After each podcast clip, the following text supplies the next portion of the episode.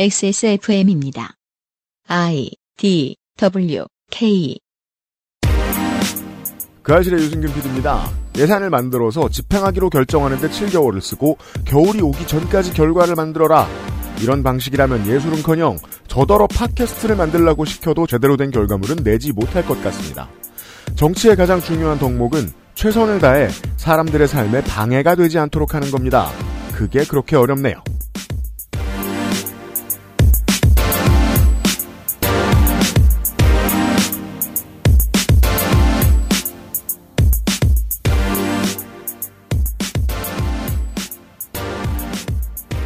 (482회) 토요일 그것은 알기 싫다를 시작합니다 윤세민 에디터와 제가 손희상 선생의 이야기를 들었습니다 그렇습니다. 안녕하십니까. 윤세민입니다. 네 화가 슬슬 나고 있어요. 화가 슬슬 나고 있어요 네. 잠시 후에 막 발광을 할 겁니다 그렇습니다. 네. 네. 몸에서 빛이 나올 겁니다. 음, 음, 음. 네.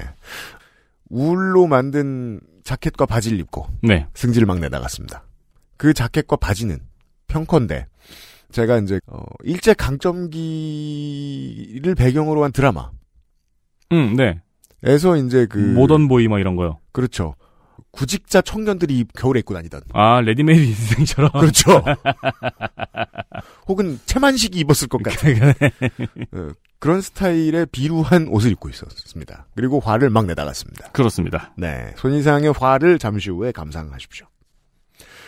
그것은 알기 싫다는 많이 다른 토마토 맛 토망고 120년 전통의 덴마크 프리미엄 신바이오틱스 큐비엔 사르락토 프로바이오틱스 용산에 아는 가게 컴스테이션 리뷰를 확인하면 꾸루꾸루 온유 마카롱에서 도와주고 있습니다. 엑세스몰에서 주문하고 산지에서 직접 받자. 꿀보다 더 진한 스테비아 토마토. 토망고. 건강기능식품 광고입니다. 100억 균주? 기본, 프리미엄 덴마크산? 기본, 제로 칼로리? 기본. 기본은 충분하다. 이제는 맛있게. 눈꽃처럼 사르르. 프리미엄 유산균. 큐비엔 사르락토. 제조원 빛보단 유통판매원 주식회사 헬릭스미스. 프랑스에 살면서 많은 마카롱을 먹어봤었죠. 하지만 언제나 만족했던 건 아니었어요. 절 가장 만족시킨 마카롱이 한국에서 왔다면 믿을 수 있나요? 촉촉한 식감, 은은한 달콤함. 제가 마카롱이 기대했던 모든 것이었어요. 네, 온유 마카롱이요. 입안 가득 프랑스의 달콤함. 꾸르꾸르 온유 마카롱. 마카롱 사실 때가 되었습니다. 12월이거든요. 맛있는 간식 꾸루꾸루의 크리스마스 패키지가 출시가 되었습니다. 크리스마스에 가장 달콤한 선물이 되어줄 수 있습니다. 그럼요. 왜냐면 상품명이 달콤한 크리스마스거든요. 달콤한 크리스마스 세트입니다. 두 가지 세트로 준비가 되어 있어요. 음. 세트 A는 마카롱 8개와 브라우니 1개, 세트 B는 쿠키 5개, 브라우니 1개입니다. 세트는 루돌프 모양의 쿠키와 트리 모양의 초코 쿠키. 루돌프 모양의 쿠키라고 해서 그 얄쌍하게 생기지 않았고요. 아, 이 저기 눈에 동그란 쿠키에 눈에 프레첼이, 프레첼이 들러붙어 있어요. 코는 크랜베리인가? 그래 뭐 혹은 M&M 모르겠네요. 어, 일단 눈알부터 뽑아 먹어야겠는데. 그렇습니다. 그리고 트리 모양의 초코 쿠키는 초코 쿠키 가운데 트리 삼각형 모양이 있네요. 그리고 사슴이 새겨진 브라우니. 크리스마스 무드가 물씬 풍기는 박스 포장으로 배송이 됩니다. 박스도 예쁩니다. 네, 브라우니는 아직까지 특별한 패키지에만 들어가고 있어요. 음. 지난번 브라우니에 대한 반응이 아주 좋았거든요. 아 그죠. 인류가 처먹는 가장 꾸덕한 간식이죠. 그렇죠. 브라우니 좋은 거 먹으면 기분이 좋습니다. 맞습니다. 브라우니 맛없는 거 먹으면 뭔가 자본주의에 패배한 기분이 듭니다. 음, 음. 내가 이 정도 칼로리를 처먹으면서 맛이 없어? 이런 생각이 들거든요. 훌륭한 브라우니입니다. 그렇습니다. 기간은 12월 31일까지고요. 네. 발송은 13일부터 시작이 되고 13일부터 12월 31일까지 매일 발송될 예정입니다. 그리고 이제 그 맛도 맛입니다만 꾸루꾸루의 강점들 중에 하나입니다. 이뻐요. 그렇습니다. 예, 마감이 예뻐요. 네. 어, 요걸로 선물 때울 생각은 하지 마시고 선물에 더해서. 네, 선물은 따로 준비하시고 네. 선물 이제 줄 때 앉아가지고 오붓하게 드셔야 되잖아요. 네. 그럴 때 깔아놓으면 아주 무드가 좋고 예쁠 간식입니다. 물론 맛있고요. 그렇습니다. 인사과장에게 아부할 때 그만입니다. 아, 그럴 수도 있겠구나. 네. 음. 액세스몰에 있습니다.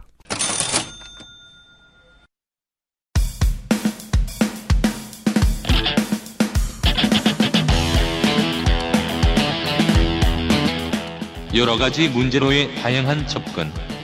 이상 평론.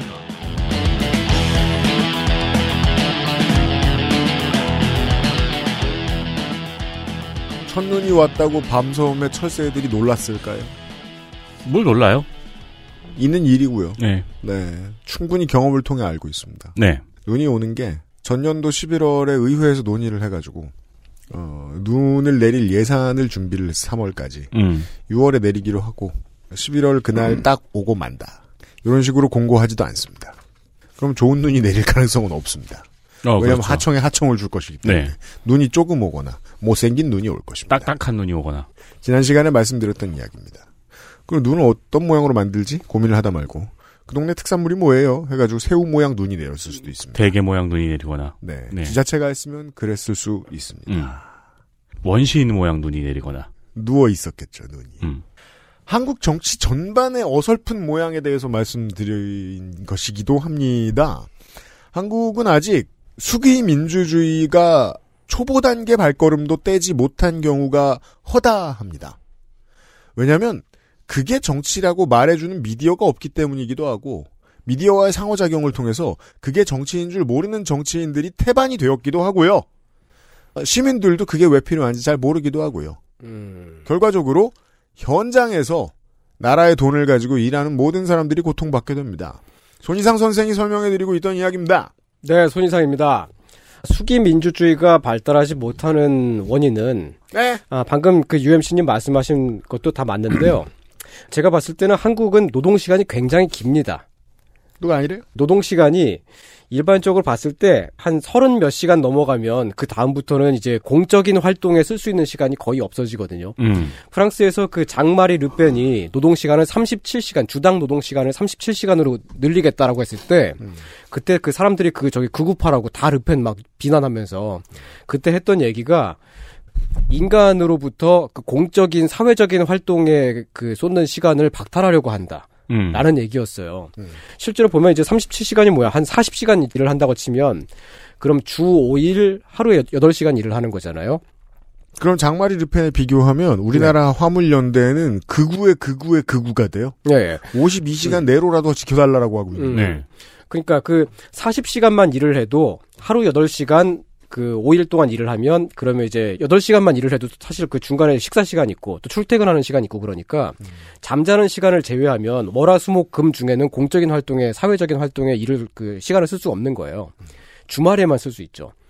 그보다 더 늘어나서 주당 노동 시간이 50시간을 넘어가면 일단 건강에 문제가 생기고요. 그럼요. 공적인 활동은 못하는 건 당연하고 음. 그보다 더 늘어나서 막 그 주당 노동 시간이 60시간 막 이런 단위까지 가면은 그때부터는 이제 자기 자신뿐만 아니라 그 자기 가족들까지 희생하게 되는 그런 정도에 이르게 되죠. 매우 그렇습니다. 그래서 사실은 노동 시간을 줄이지 않으면 수기 민주주의가 발달하는데 굉장히 큰 어려움이 있습니다. 왜냐하면은 현장에서도 사실 보면 이제 문화 활동가들이 문화 예술 분야 뭐 그런 작품을 만들거나 뭐 그런 것만 예술이 아니고 그 주민들 연결하는 것도 이제 문화 예술의 그 프로그램인데 네.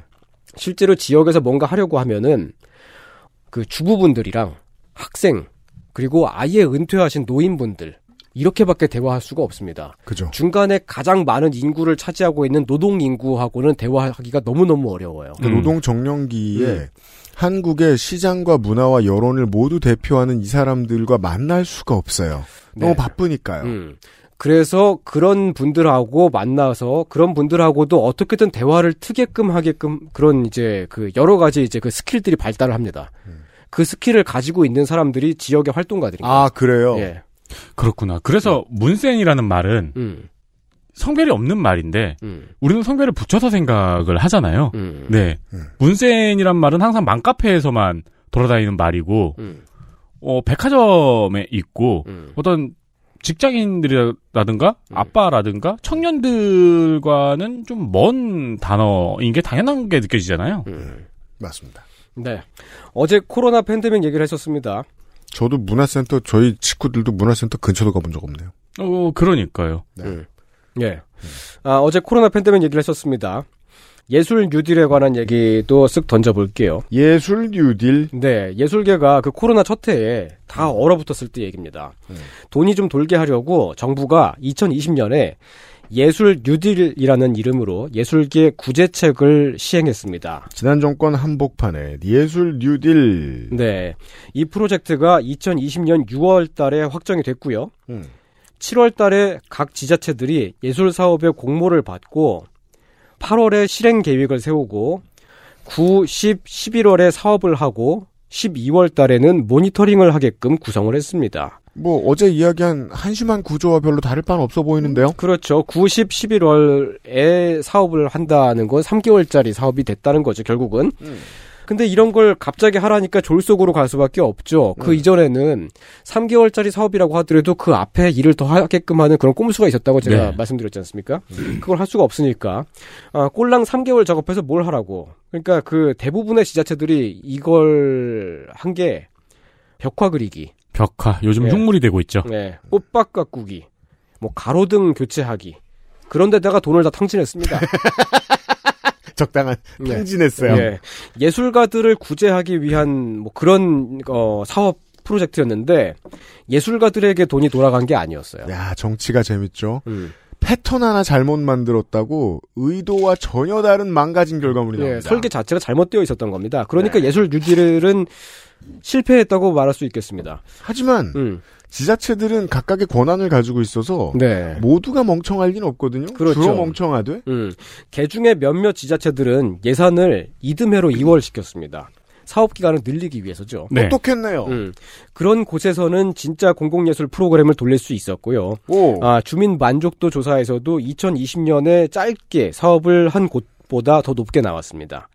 이게 무슨 얘기냐면 정부가 세운 사업 방침을 안 지켰더니 오히려 예술 사업을 할 수 있었다는 겁- 겁니다. 음. 예술가들에게 돈을 쓸 수 있었고. 음. 이 역시 정치의 강점이기도 하죠. 네. 민선 정치가니까 이런 과감한 방식을 쓰죠. 위에 하는 말 듣지 맙시다. 아, 물론 뭐, 이거는 뭐그 예, 민선 정치가가 어떻게 결정을 해서 그렇게 갔다기보다 음. 그 현장에 있는 예술가들이 아 진짜 도저히 안 된다, 도저히 안 된다. 계속 그렇게 해가지고 그냥 강제로 이제 막 그 끌고 가게끔 한 거예요. 다음, 음, 제. 말씀은 음. 그걸 들어줄 위치에 있는 누군가. 아 그렇죠. 어, 그냥 영원히 늘공이었으면 아마 음. 안 들어주지 않았을까 싶다는 겁니다. 그렇겠죠. 네. 네. 정부 방침을 안 지켜야지 오히려 예술 사업을 할 수 있게끔 되는 그런 희한한 구조입니다. 이해됐습니다. 네. 얘기를 좀 더 덧붙여 보겠습니다. 일반적으로 전국의 지방 그 지자체가 사용하는 문화예술 예산은 되게 많은 부분이 그 공연에 사용이 됩니다. 공연에 좀 몰빵이 돼 있다. 네. 네, 저희가 공개 방송하느라 이제 그 전국의 행사장들 알아볼 때 많이 배웠죠. 네. 특히 이제 도시에서 멀어질수록 더 그렇습니다. 음. 아마도 공연에 사용하는 예산이 전체 문화예술 예산의 대부분을 차지하는 지역도 많이 있을 겁니다. 네. 지역 문화재단이 있는 데를 가면요. 그 지역 문화재단 직원 구성에 공연 전문가는 많이 있어도 음. 미술, 영화, 뭐 만화 뭐 이런 전문가는 없어요. 그죠? 그냥 거의 없다시피 해요. 그러니까 지금 시스템에 맞는 구조임을 알 수 있습니다. 대충 네. 맞춘 구조임을. 네. 음. 왜 그런가 하면 공연은 준비 기간이 두 달, 세 달이어도 할 수 있어서 그렇습니다. 그렇죠. 예. 그냥 단가만 맞으면 음악가 데려다가 네. 무대에 세우기만 하면 되잖아요. 그러면 그 음악가는 원래 정해져 있던 준비됐던 다른 데서도 많이 해본 오랫동안 준비한 루틴을 돌리면 그만이거든요. 그렇습니다. 그리고 뭐 그 밖에 뭐 음향 장비 임대하고 무대 세팅하고 그 정도죠. 음. 그렇다고 무대를 잘 만들지도 못합니다. 음. 모든 세대를 아울러야 된다 뭐 그런 지침 같은 게 있기 때문에 아, 네. 아 이제 그 지자체가 구성하는 공연들을 보면 일단 발라드 가수가 나오겠고요. 네. 그 다음에 뭐 국악 한마당 같은 걸 하다가 음. 트로트 가수 나오고요. 같은 공연에서 예, 어. 마지막에 또 뭐 아이돌 댄스 그룹 갑자기 또 뜬금없이 나오고 손이상과 요단강 같은 밴드는 못 나온다 이거예요. 뭐 부르는 데도 있긴 있어요.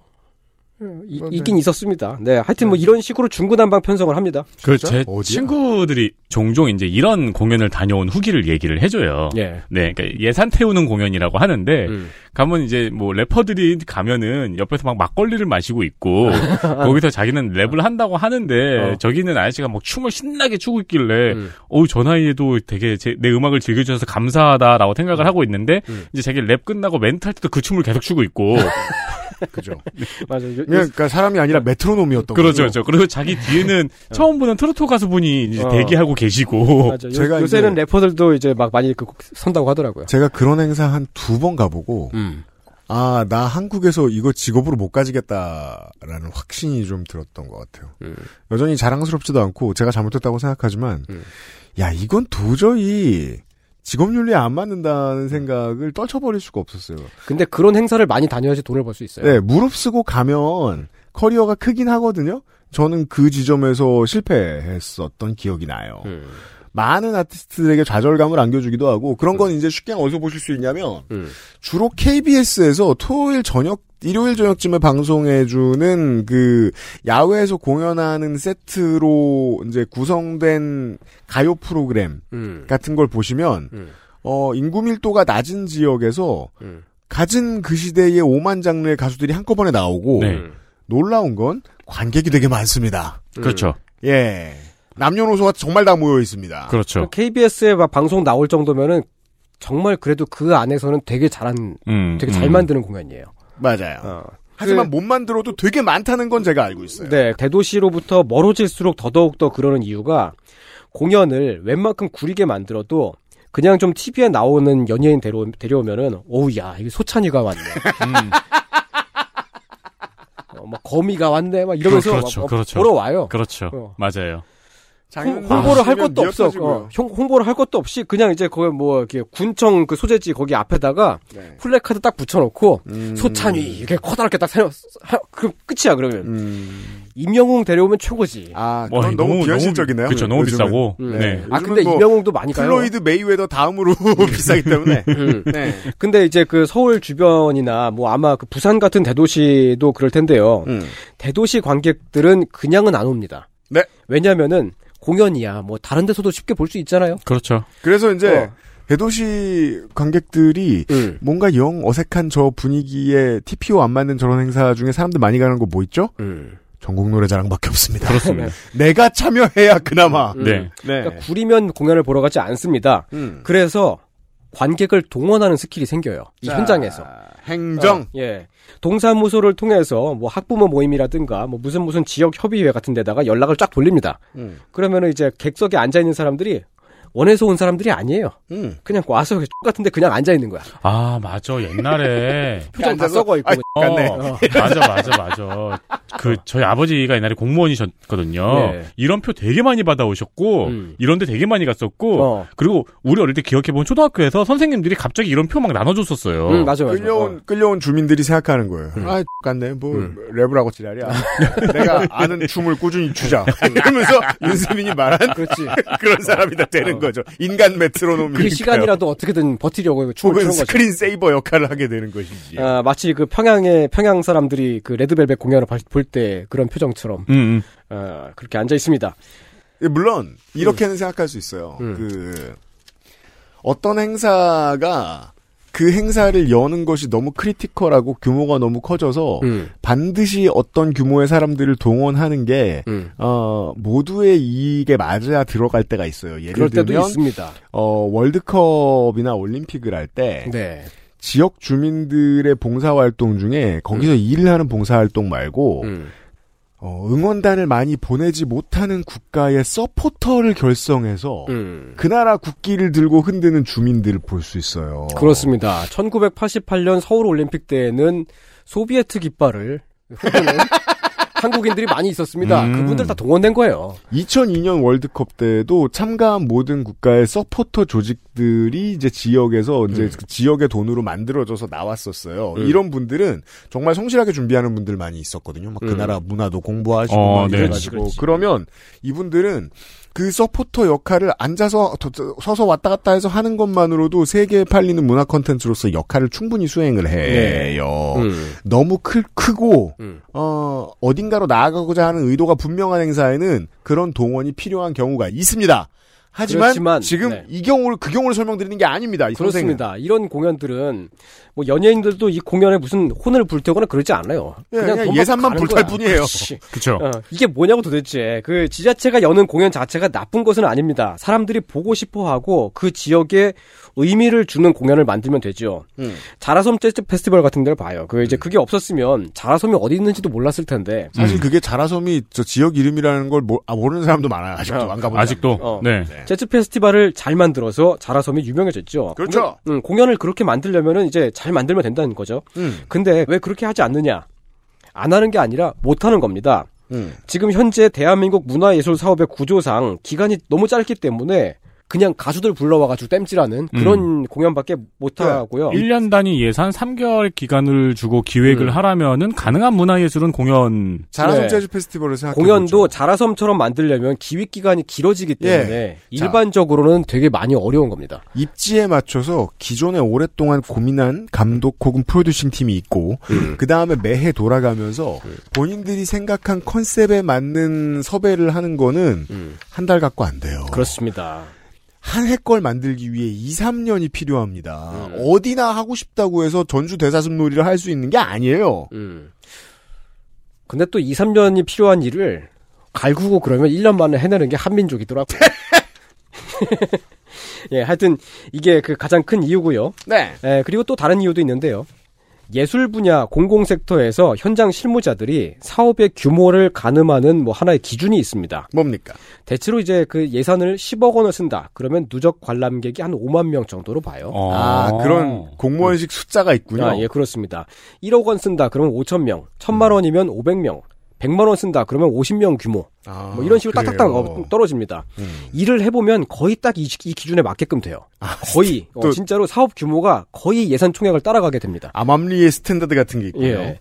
아, 그러니까 이제 1억 원 써서 5천 명 온다 그러면은 관객 한 사람당 2만 원쯤 quality가 되는 뭔가를 제공하겠다는 마음으로 일을 하면은 아, 딱 되는 겁니다. 아, 그러니까 음. 결혼식 갔는데 국수만 주는 수준의 결혼식.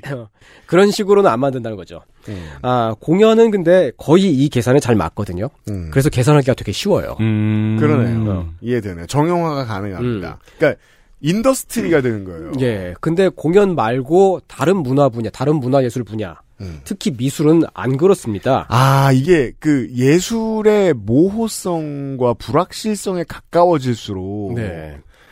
공공기관은 여기 적응하는데 실패하는군요. 네. 아, 미술 같은 경우는 아예 큰 사업이면 예상했던 것보다 관객이 더 많이 오는 경우가 있어요. 음. 공연은 당연히 이제 하루 이틀 하는데 네. 전시는 막 2주, 한 달 이렇게 하잖아요. 음. 그러니까 더 많이 올 수 있는 거죠. 네. 그러면 해자, 해자. 해자가 해자. 되는 거죠. 어. 부산 비엔날레 같은 경우가요. 음. 그 최고 전성기였을 때 예산을 한 50억 정도 썼어요. 50억. 음. 50억이니까 관객 한 25만 명 규모여야 되는데 한 30만 명이 넘게 다녀갔습니다. 해자. 아, 해자죠. 아, 지금은 부산 비엔날레가 좀 규모가 많이 줄어들어서 음. 사업비 한 17억 원 정도가 됐습니다. 음. 그래도 여전히 12만 명 정도의 관객이 다녀갑니다. 하면 하는 대로 성공이네요. 그렇죠. 돈을 들인 거에 비해서 어, 부산 비엔날레는 적어도 한 3, 4만 명 정도한테 더 많이 이제 추가로 혜택을 주고 있다고 계산할 수 있습니다. 지방세를 지혜롭게 쓰고 있는 사례네요. 그렇죠. 그러니까 이건 해자. 음. 그리고 일단 음. 뭐 우리가 부산 비엔날레라는 행사가 있다는 걸 알고 있잖아요. 그렇죠. 네. 그 가지 않더라도 부산에 대해서 계속 알려지는 거죠. 그렇죠. 아, 반면에 미술 프로그램 중에 작은 전시들 있잖아요. 뭐한 지원금 한 3천만 원짜리 그런 그 전시를 열었으면 음. 아, 이게 3천만 원이면 한 사람이 한 1년 정도로 살 수 있는 돈이니까 음. 어, 네. 여유롭게 그러니까 이제 그 큰 돈처럼 느껴지는데 사실 전시 지원 액수에서 3천만 원이면 큰 전시는 아닙니다. 음. 왜냐하면 이제 그 전시를 열기 위해서 공간 임대료가 필요하고 그렇죠. 네. 설치 비용 필요하고 그렇죠. 또 이제 그 운영 관리 비용도 피- 필요하고 네. 음. 또그 전시에 또 맞게끔 그 프로그램에 이제 어 전시 서문을 써주는 사람이라든가 음. 또막 전시 프로그램에 낑겨져 있는 강연 프로그램 같은 거 음. 그런 게 다 이 비용 안에 다 들어갑니다. 네. 하여튼 3천만 원으로 전시를 열었으면 관객 1,500명은 그걸 누릴 수 있어잖아요. 이 음. 계산이 맞, 맞으려면. 음, 근데 전시 기간 2주 동안에 꼴랑 한 300명 다녀가고 막 그런 전시가 되게 많습니다. 음. 그럼 이건 창렬, 그렇죠. 창렬이 되는 거죠. 네. 그러네요. 음. 제가 지금 땡령군의 네. 문화 공연 전시 행사 일정 표를 보고 있어요. 2022년에. 음. 땡령군은 사람들이 안 가본 사람들은 늙은 사람만 살고 있다고 오해하는 그곳이죠. 땡령군이 경북에 있는 데입니까? 그렇습니다. 예. 대가야라고 흔히 스스로를 부르죠. 음. 장난 아니에요. 음. 우즈베키스탄 국립 심포니 오케스트라 초청 공연. 오. 전석 무료. 오.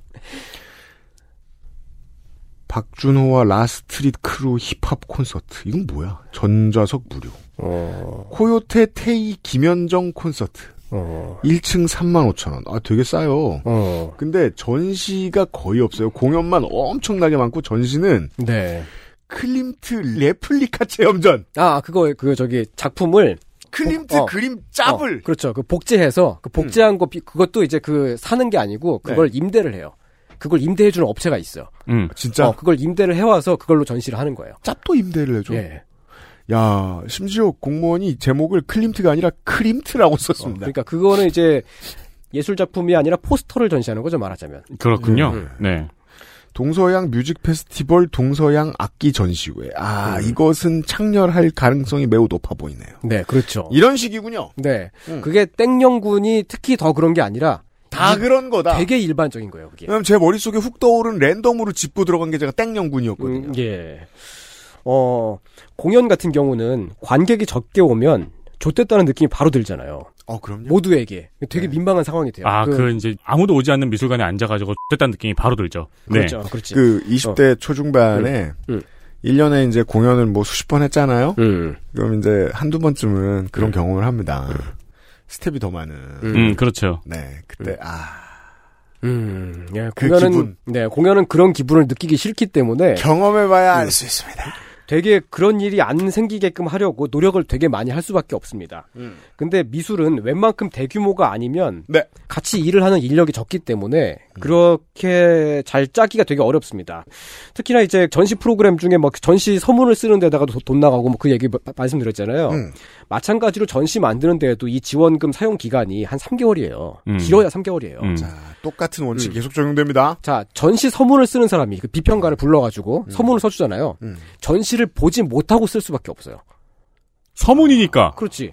이 사람은 이 그이 작가의 작품 같은 거 그 물론 그 작품들은 시간이 뭐 없으니까. 개별적으로 뭐 핸드폰으로 사진 찍은 거 뭐 그런 거 보내주면 그거 보고서 날리면 쓰긴 하겠지만 실제로 전시가 어떻게 구성되는지 그런 거 머릿속에 아무것도 없는 상태로 쓸 수밖에 없어요. 모두가. 아, 뭐 저도 그런 전시 선물을 쓴 적이 있습니다. 야, 음. 이게 참 대한민국 결혼식에 줄여 서는 사람의 80%가 네. 신랑 신부를 모르고 줄여 서잖아. 그렇지, 그렇지. 어. 아, 그 전시에 같이 엮여져 있는 다른 그 부수적인 프로그램들, 연계 프로그램들도 네. 아, 이 전시가 어떤 전시인지 도, 도저히 몰라요. 강사 뭐 강연자로 나가가지고 뭐 강연하고 그럴 때도 네. 내가 여기서 뭐 하는 건지 아무도 모릅니다. 모르는 상태로 가서 그냥 하게 돼요.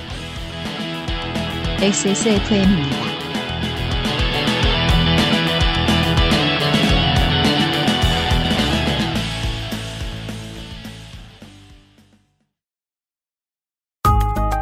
평생 인텔만 썼는데 라이젠이 뭐냐고요? 컴스테이션에 문의하십시오. 주식회사 컴스테이션. 지금 어디야? 너네 집 앞. 달콤한 순간은 꾸룩꾸룩 온유 마카롱.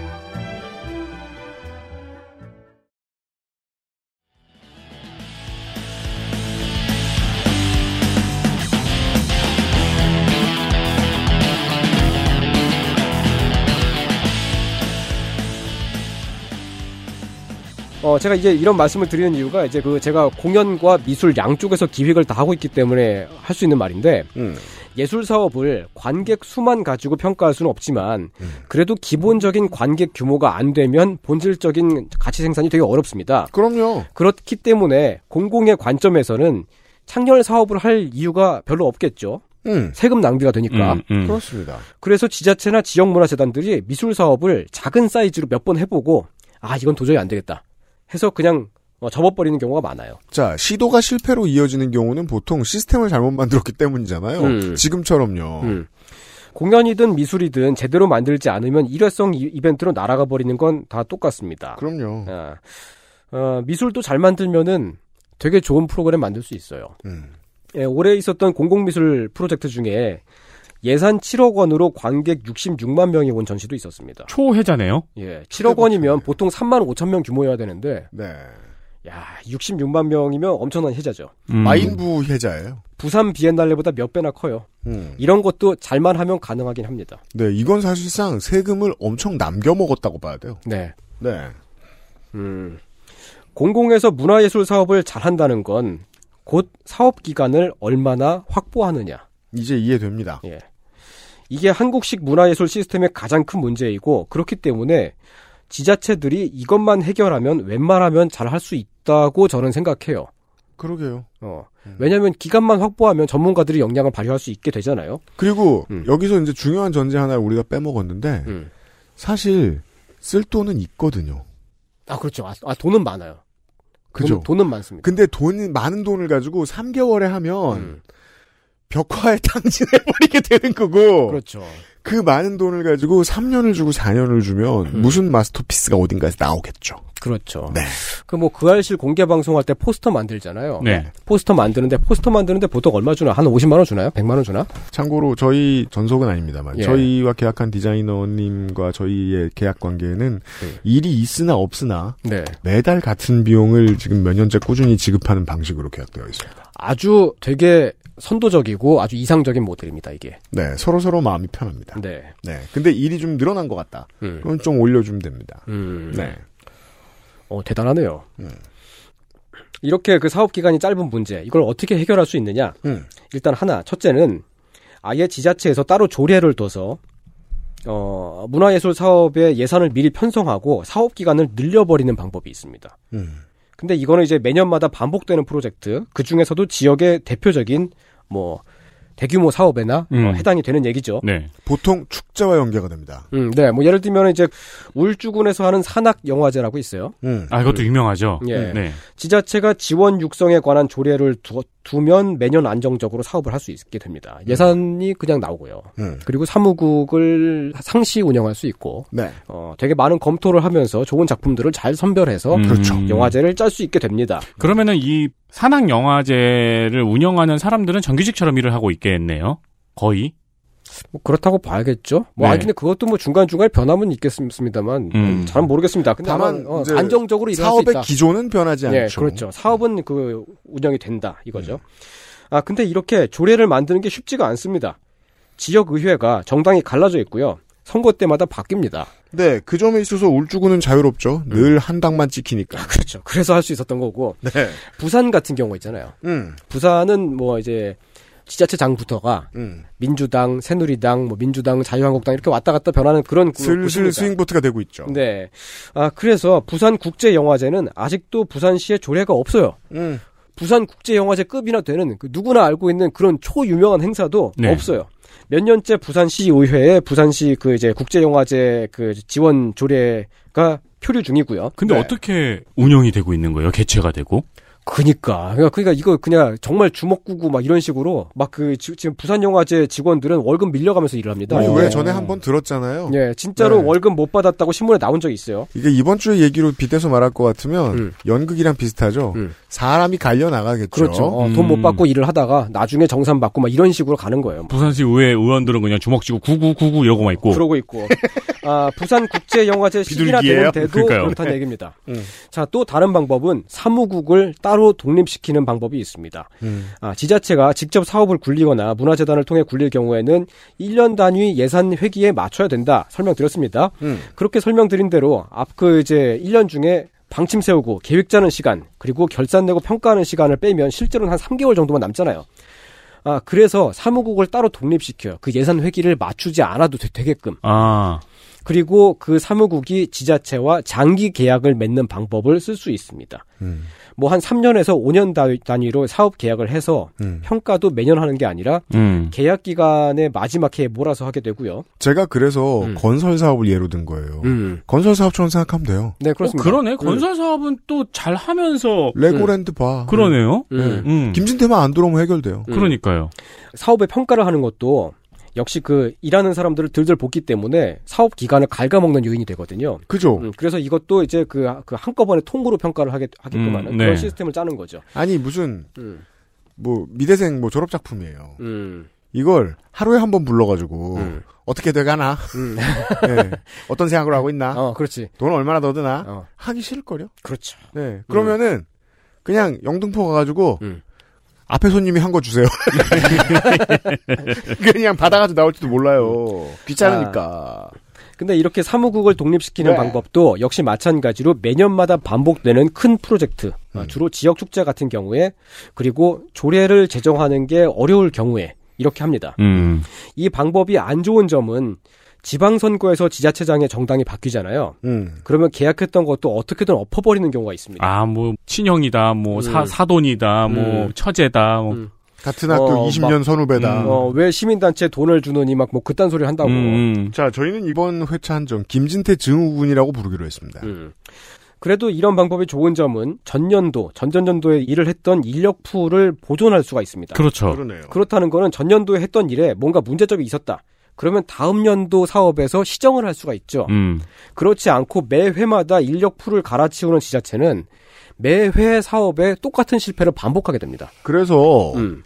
공연장이나 관이 운영하는 공연장 네. 혹은 이제 관이 운영하는 박물관 음. 같은 곳에 그 인력 안정성이 되게 크리티컬하게 작용하거든요. 음. 어, 유지 보수 관리부터 음. 그 행사의 기획에 있어서까지 음. 직원들이 같은 직원들이 계속 일하면 점점 발전합니다. 그렇습니다. 우리가 이게 학예사가 철밥통인 데는 이유가 있어요. 경험이 쌓여야 돼요. 네. 같은 곳에서. 음. 아, 제가 지난주에 제주도에 다녀왔습니다. 그래요? 깜짝 놀랐어요. 왜요? 여기 비엔날레 하고 있잖아요, 지금. 뭐가 문제야? 비엔날레 하는 게. 비엔날레쯤 되는 국제 행사면 음. 공항에 내리는 순간부터 그거 알고 알 수 있어야 돼요. 야자수 앞에 비엔날레. 그렇지, 막 공항에 다 따다다 붙어 있고 막 네. 막 그 커다랗게 막 안내 표지판 당연히 있어야 되고요. 막 비엔날레 길- 가는 길. 길에도 다 붙어 있어야 되고 비엔날레 버스 타는 길. 아무것도 없더라니까. 진짜? 예. 심지어 호텔 데스크에 비엔날레 팜플렛이 없어요. 어, 그래요? 어, 호텔 데스크에 갔는데 그 제가 그 묵은 데에서 물어봤습니다. 여관 갔던 거 아니에요? 제주에서 아니 아니, 아니야. 음. 제주에서 비엔날레를 하고 있는 줄도 모르더라고. 제주 사람이. 어, 그럼, 그럼 비엔날레가 아니고 그냥 문화개밥 아니에요? 그, 아 그러니까 이게 진짜 너무 심하잖아요. 너무 이건 이건 진짜 심각한 겁니다. 뭐 이거 뭐 이렇게 비유할 수 있겠습니다. 그 인천에서 뭐 아시안 게임 하는데 인천 공항에 내, 내렸을 때 아시안 게임 안내가 없는 그런 정도 수준이라고 생각하시면 돼요. 그래서 제가 비엔날레라는 말의 의미를 찾아봤는데, 비엔날레라는 말의 의미 자체가 약간 국제 미술전이라는 네, 맞아요. 의미네요. 맞아요. 어. 그러니까 큰 행사라는 어, 국제 뜻이네요. 행사예요. 예. 네. 음. 근데 운영 이게 지금 너무 이게 아마추어잖아. 다른 나라의 비엔날레 보러 가면 이런 일이 있을 수가 없습니다. 거리에 플래카드 당연히 다 붙어 있고요. 일본은 갔더니 관광 상품점에서 전통 주에까지도 막 다 써붙어 있더라고요. 음. 비엔날레 기념 limited edition 술을 팔아요. 아, 일본은 그런 거 너무 잘 어, 팔아요. 술 말고 다른 기념품이 맞아요. 다 붙어 있어. 네. 그러니까 베가스 공항에 내리면 이제 음. 가전제품 박람회 할 때 CES 할 때 네. 쭉쭉쭉쭉쭉쭉 써붙어 그렇죠. 있잖아요. 잔뜩 붙어 있죠. 원래 그게 당연한 그런 거예요. 걸안 아껴주는 것 음. 같아. 근데 이런 업무는 원래 지자체가 해야 됩니다. 당연히. 9인역에 내렸더니 야구장 없는 척하는. 어, 그런 느낌인 거죠. 음, 음. 아, 공공장소나 시설에 광고를 할 수 있는 권한이 지자체에 있죠. 음. 어, 그리고 이렇게 광고를 하는 게 단순히 의무가 아니라 권리입니다. 왜요? 자기네 지역에 보탬이 되게끔 지, 비엔날레를 활용하는 권리죠. 그게 제주도의 권리예요. 그러니까 비엔날레를 하는 이유가 있을 네. 거 아니에요. 그렇죠. 네. 그러니까 제가 법적으로 제주도가 궁금한 써먹는 건 거잖아. 그거죠. 음. 아니, 권리인 건 알겠어요. 네. 왜냐하면 도정은 홍보를 해야 하니까. 음. 근데 왜 의무가 없어? 미친 거 아니야? 그니까. 돈을 아니, 그- 썼잖아. 제가 봤을 때는 이게 그 제주도청에 기획실 있고요. 행정국, 문화국, 관광국, 교통항공국, 도로관리과 등등이 서로 일을 미루면서 눈치 보면서 일을 안 한 겁니다. 음. 헤드쿼터 잘못이에요, 이거. 음, 누가 하겠지? 그러고 안 한 거예요. 그러니까 도의회와 도지사의 잘못이에요. 그렇죠, 그렇죠. 네. 자, 이제 이런 일을 한번 겪고 나면은 이제 제주 비엔날레 측은 알겠죠. 거기 그쪽의 실무자들은 혹은 뭐 지난 도지사에서 이제 당이 바뀌었으니까 음. 복수하는 거든지 지금 도지사가 음. 민주당 도지사가 음. 그렇게 생각할 수밖에 없어요. 예, 제주도청은 당연히 해야 하는 일을 안 한다라는 경험이 생겼어요. 음. 그럼 다음번 제, 주 비엔날레 할 때에는 미리 도, 청을다 찾아다니면서 막 멱살 붙잡고 이거 해야 돼 반드시 해야 돼. 주세요. 어. 공항에 좀 붙여주세요. 어, 그 당연히 해야 되는 건데 그걸 굳이 해달라고 준비를 단단히 해두겠죠. 음. 근데 일을 하는 사람들이 바뀐다. 음. 그러면은 다음에도 이런 일이 또 벌어질 겁니다. 단기 기억 상실이죠. 어, 바로. 왜냐면은 새로 들어가는 사업단은 당연히 제주도 제주 특별자치도가 이런 홍보 업무를 당연히 할 거라고 믿을 그게 상식이니까. 음. 그러 그러니까 그렇게 되겠죠. 음. 아 좋아요. 예, 그런 그 같은 실패를 반복하게 된다는 겁니다. 야 이게 진짜 음. 들으면 들을수록 예술 분야 얘기가 아니에요. 음. 어, 행정 전반이에요. 정치 전반이고. 예. 네. 자, 다시 얘기를 돌아갑니다. 좋습니다. 사업 기간을 확보하는 세 번째 방법은 음. 사업 자체를 쪼개는 방법이 있습니다. 사업 쪼개기? 네. 그건 뭐 카카오인가요? 왜요? 음, 그러니까 같은 사업이라고 하더라도 네. 상반기 사업, 하반기 사업 이렇게 막 쪼개는 경우는 있거든요. 뭐 기획 사업 같은 거 할 때에는 음. 아. 음, 그 공연을 만든다. 그 좀 중요한 공연 만든다 네. 싶으면 그 공연을 준비하는 기간의 사업을 예산을 따로 편성하고 아. 본 예산 그본 사업의 예산을 따로 또 그 하반기에 음, 편성하고 그러니까 지금의 시스템을 너무 심하게 그 바꾸지 않으면서도 안착시키는 예, 예, 그- 차선책이군요. 그게 지역 문화 재단들의 스킬이지요. 그러니까 이제 음. 2017년도 공연, 2018년도 공연, 2019년도 공연 이렇게 하는 게 아니고 음. 2017년도엔 기획, 2018년도에는 뭐 제작. 아, 근데 아, 그렇게 연, 연 단위로 쪼개긴 되게 어렵고 네. 같은 해 안에서 3월 달에 요거하고 한 5월 달쯤에 예산 또 또 조금 더 나오면은 5월 달에는 요거 하고 9월 달 10월 달쯤에 요거 올리고 아, 그나마 현행 패턴에 맞출 수 있는 방법이군요. 예. 아, 공기를 아. 어거지로 늘려주는? 아 맞다. 그리고 저기 대한민국 거의 모든 지역에서 큰 문화 행사들은 거의 다 9월 말, 10월 달에 다 열리잖아요. 다 한꺼번에 다 몰아서 그렇죠. 열리잖아요. 네. 그것도 이 사업 기간을 최대한 확보할 수 있는 기간이 바로 그때밖에 없기 때문에 그렇습니다. 왜냐하면 봄부터 시작해야 되니까 무조건. 음. 사업 자체를 이렇게 쪼개는데 이게 그 같은 해 안에서 쪼개는 게 아니라 한 해를 통으로 준비 기간으로 그 방금 윤 기자님 제안하신 그 네. 방법이죠. 통으로 준비 기간으로 쓰는 해를 두고 그 이듬해에 또 통으로 실제 사업을 추진하는 이런 방식으로 쪼갤 수도 있습니다. 그럼 준비 기간에도 정당하게 예산을 쓸 수가 있겠네요. 그렇죠. 네. 아, 비엔날레가 이런 방식으로 하죠. 그래서 음. 2년에 한 번씩 하는 거예요. 근데 아마 제주 비엔날레는 그렇게 안 했을 거예요. 왜냐면은 그 홍보 업무를 음, 그런 식으로 쓸 하청받은 정도면 기업이 있을 거거든요. 아니요, 그 홍보 예산 같은 것은 그 제주 비엔날레 운영 측에는 거의 할당이 안 되거나 있어도 굉장히 적은 부분이었을 야, 거고 겁나 특별합니다. 예. 그게 어떻게 가능하죠? 지자체가 원래 해야 돼요, 그거 지자체 업무예요. 음. 어, 하여튼 그렇습니다. 아, 홍보가 그러니까 그 막 제주 비엔날레 쪽에서 쓸 수 있는 그 홍보 예산은 뭐 이제 어디 언론에 광고 내거나 이런 거고 음. 그렇게 그 사업을 이제 준비 년도와 그 다음에 실제 사업 추진 연도로 그 나눈다 이렇게 하면은 그런 방식을 공공 조형물 같은 걸 만드는 데에도 적용을 해볼 수 있지 않을까. 음. 라는 게 제 생각입니다. 그렇죠. 어, 준비 기간 음. 한 시즌. 네. 그래서 그 준비 연도에는 사실 이게 준비 연도라고 해도 1년 1년을 다 통으로 쓸 수 있는 게 아닙니다. 음. 그 제가 계속해서 설명드렸지 않습니까? 1년 단위 사업이라고 해도 실제 사업을 쓸 수 있는 건 한 3, 3개월이라고요. 음. 3, 3개월, 뭐 4개월 이렇게.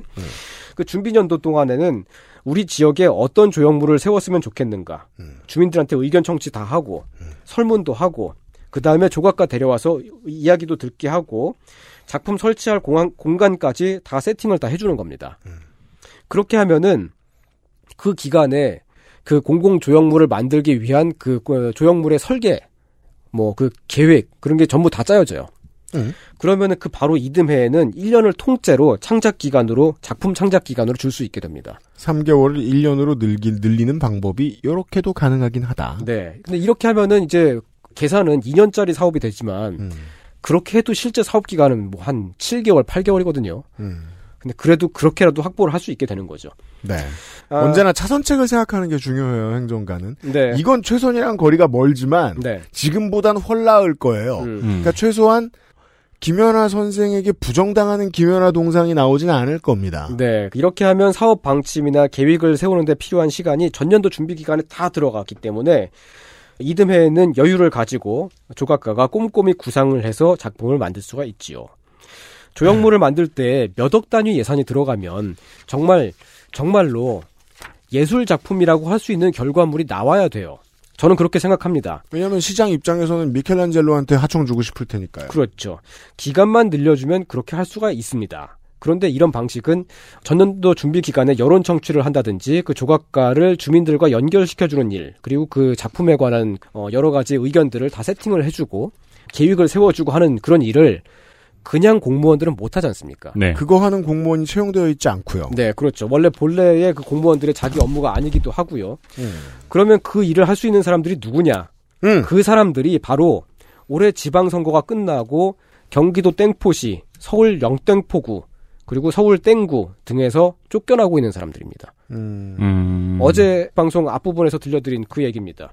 지역에서 커뮤니케이션을 담당하고 거버넌스를 만드는 문화 인력이 없으면 음. 그 지역은 매번 김치 축제나 벌이고 트로트 가수 불러다가 싼마이 공연이나 하는 그런 동네가 되고 말아요. 사실 문화 인력이 있으면 음. 트로트 가수를 데려와도 쌈마이 공연이 아닐 수 있게 될 수도 그렇죠. 있어요. 그렇게 계획을 할 수 있게 됩니다. 그렇죠. 네. 문화 자원이라고 하는 것은 그 로컬에 그 지역에 계속 축적이 되는 겁니다. 그 음. 사람들을 있으면은 그럼 그냥 그 사람들이 계속 있는 그것만이 아니라 그 사람들이 만들어 놓은 것들이 계속해서 그거 쌓여요. 그 지역 안에. 네. 앞으로 10년, 20년 지나면 그 차이가 정말 정말 크게 나타나겠지요. 음. 지역 주민들의 삶의 질에도 차이가 많이 날 테고요. 그죠. 어. 지금도 음. 군수 출마했던 그 양반들이 아니더라도 네. 화천군의 몇몇 공무원 뜻 있는 공무원들은 음. 산천어 축제를 앞으로 어떻게 바꾸어 나갈 것인가를 평생 고민하고 있는 사람들이 있을 거예요. 아, 산천어 축제는 거기 아예 조례도 만들어 놨고 그게 다 짜여놨습니다. 근데 이제 뭐 동물학대 논란 같은 것도 있고 환경 파괴 논란이 있으니까 또 그걸 어떻게 넘어설 것인가를 그러니까요. 고민하는 그것도 사람들이 엄청 있겠지. 고민하고. 근데 쌓여 있는 문화 자본은 있으니까 그걸 살려야 되잖아요. 그렇겠죠. 산천어를 덜 죽인다거나 다른 물고기를 써가면서 말입니다. 음. 예. 그거 방식을 계속 만들어낼 수가 고민하고 계실 거예요. 어떤 철밥통이. 음. 10년, 20년 후의 차이를 좀 천박하게 말하면 땅값도 차이가 많이 날 겁니다. 천박하고 좋습니다. 네. 그때 돼서 왜 이렇게 됐을까 하면은 바로 지금을 돌아보시면 됩니다. 달라지게 되는 시작점이 지금이고요. 어제와 오늘의 이상평론은 네. 세상 사람들은 사실은 문화예술 혹은 뭐 문화정책, 예술정책에 관한 이야기에 그렇게 귀를 많이 기울이지 않습니다. 그래서 그런 이야기가 맞아요. 언론에 그렇게 심층적으로 깊게 보도되지 않고요. 맞아요. 오직 그 알실에서만 전해드릴 수 있는 이야기였습니다. 음. 아, 요 최근 몇 달 사이에 돈 먹는 시민단체라는 누명을 쓰고 쫓겨나가게 된 모든 많은 분들께 깊은 위로의 말씀을 드리고요. 상당히 많다고 들었어요. 아, 사실 그리고 그냥 시민단체도 아니잖아. 음. 공적인 지원 기관이거나 지자체의 사업 파트너거나 그런데도 그렇게 누명을 씌워놨더라고. 이게 이제 오세훈 카피라이트죠. 예. 시민단체라는 단어에다가 주홍 글씨를 씌우는 음. 오세훈 시장은 예전 임기 때도 그렇고 지금 임기 때도 그렇고 들어올 때마다 이 작업을 충실하게 시행합니다. 네. 아예 시민이라는 단어에 거부감이 들게 하려는 장기적인 마스터 플랜을 가지고 있어요. 음. 아, 예, 이 방송을 듣고 계실지는 모르겠습니다만, 아, 여러분이 마땅히 해- 하셔야 할 일을 해왔다는 거를 기억할 사람들은 모두 기억할 그럼요. 거고요. 예. 아, 모든 커뮤니케이터 분들, 그 지역에서 일을 하시는 분들께 네, 화이팅입니다. 아, 한마디 굳이 거들자면 네. 어차피 모든 직업이 열심히 일한 만큼 존중받을 수 없습니다. 네. 그러는 사람은 제가 알기로는 아무도 없습니다. 음. 세상에서 가장 많이 존중받는 사람도 그 사람의 업무 전체의 가치를 다 존중받는 경우는 제가 알기로는 없습니다. 음. 완전히 이해해주는 소수 혹은 변화한 세상 약간의 조각만 있으면 되거든요. 음. 충분히 일을 잘해 오셨으니까 느끼고 계실 거라고 생각합니다. 네. 그리고, 예, 우리 그아실 청취자 여러분들은, 어, 우리나라에 욕하기 쉬운 네. 흉물 조형물들이 많지만, 아주 쉬워요. 예, 그 이면에는 그렇게 작품을 만들 수밖에 없는 구조적인 결함이 있다는 거. 음. 그리고 그 결함을 고치려고 애쓰는 사람들도 있다는 것 정도를 받아들여 주시면 고맙겠습니다. 이상평론이었습니다. 네. 미디어와 정치의 각성으로 가능한 길이고 다른 어떤 분야보다 각성하기 힘든 분야에 대한 이야기였습니다. 하지만 이거 잘 됐으면 좋겠네요. 이게 잘 되죠? 그러면 복지, 교육, 안전 이런 분야에 있어서도 큰 개혁이 일어날 거라고 생각합니다. 예상됩니다. 지역의 문화 자원이니까요. 그게 전부 다. 그러게 말입니다. 네. 미국에도 그러고 보니까 이런 문제들이 있나 봐요. 왜 하오카 보면은 음. 그큰 무슨 복숭아 물탱크인가? 맞아요, 맞아요. 네, 그 에피소드 있잖아요. 네. 그 생각도 나네요. 그래서 이제 언론이나 정계에 처음 입문한 젊은이들이 기자든 뭐 보좌관이든 이런 사람들이 쉽게 정치 혐오에 빠져듭니다. 네. 왜냐하면 반발하는 언어를 만드는 일은 너무 쉬운 일이거든요. 음. 경험 없는 문사에게는. 그래서 정치인은 이렇게 했더니 모든 걸 망가뜨린다. 이런 정도를 정서 속에 남겨놔요. 네. 그런 사람들이 정치하면 안 됩니다. 그런 사람들이 기자하면 안 되고요. 손이상 선생처럼 해야 됩니다. 1년만 느리자고 음, 음. 라는 얘기를 지속적으로 누군가한테 하자고요. 그래도 손이상 선생 욕먹겠죠. 후대들한테. 네. 1년만 늘려놓은 손이상 때문에 우리가 이게 무슨 고생이야. 왜냐하면 후대는 1년 1대를 경험 못 해봤으니까. 음, 음. 그렇게, 그렇죠. 예. 나중엔 당연한 듯이 아 작품 하나 만드는데 6년은 걸리지라고 생각할 수도 있죠. 네. 지자체가. 그렇게 pioneer의 정수리를 욕하면서 즈려밟고 행정은 앞으로 나가는 겁니다. 아, 제가 그 최근에 뭐 또? 에치고츠마리 트리엔날레라고 그 네. 되게 큰 공공미술 프로젝트가 있어요. 음. 전 세계에서 제일 큰 2024년도에 그 에치고츠마리 다음 회차를 여는데요. 그 사무국이 올해 여름에 이미 구성되어 있었고 네. 올해 12월 달, 아 11월 달인가? 그때 이미 그 저기 작 가 작품 공모를 시작을 했더라고. 아. 12월 달에 만료가 돼요. 그걸 네, 다 그, 맞춰요. 저 유명한 저 일본 농촌에서 하는 축제 말씀입니다. 예, 예, 예, 예. 에치고츠마리 트리엔날레. 네. 어, 그렇다는 거는 내후년에 할 건데, 음. 그거를 지금 시작해서 그 작가들은 이제 내년 초부터 작업을 시작하잖아요. 음. 2년. 음. 엄청난 거지. 음. 우리는 그런 시스템이 없습니다. 3년에 한 번씩 개최가 되네요. 이것도 아마 손희상 선생이 지적한 그런 문제를 고려한 기간이겠죠? 네, 그렇죠. 거기가 저번 회차 때 코로나 때문에 한번 이제 밀려가지고. 네. 근데 걔네는 밀렸던 것도 그래도 준비 기간이 1년 반은 썼어요. 음. 그랬는데 그걸로도 부족하다 그래서 지금 한 2년 반 쓰는 거야. 어릴 때 어머니 아버지랑 같이 주말에 어딜 간다거나 예. 아니면 이제 연인과 뭐 모처럼 데이트를 간다거나 네. 할때 가장 무서운 사례가 사실 이런 사례거든요. 뭔데요? 망한 지방 축제를 잘못 찾아간 경우.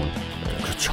축제가 있다길래 인터넷에서 대충 보고 찾아갔는데 네. 이 망한 축제거나 망한 전시일 경우 그럼 이렇게 막 무섭게 생긴 풍부 아저씨가 자꾸 말 걸고 그 전시 관리자랑 되게 뻘쭘하게 마주보고 서 있게 되고 망한 식당을 가는 것은 한 끼를 망치지만 네. 망한 예술 콘텐츠를 경험하는 것은 이제 관계, 네. 한 시즌, 네. 인생 등등을 망치게 됩니다. 인생까지 망쳐요? 아, 왜냐면 막 그 청혼하려고 그랬는데 다음 아, 주에 그럼요. 체임 맞아요. 어떻게. 그렇죠. 수 네. 있겠다. 그리고 도대체 어딜 가나 그렇게 하트가 있는 거야? 간혹 등장하는 예술 정책에 대한 이상 평론이었습니다. 손이상 선생 내년에 다시 만나요. 수고하셨습니다. 네. XSFM입니다.